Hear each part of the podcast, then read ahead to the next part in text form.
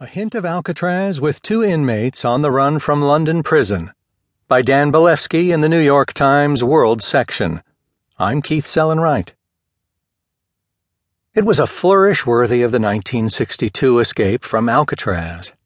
It wasn't until guards at Pentonville Prison in North London discovered pillows underneath inmates' bed sheets, arranged to look like sleeping figures, that they realized that two men had escaped from the Victorian era lockup. British News.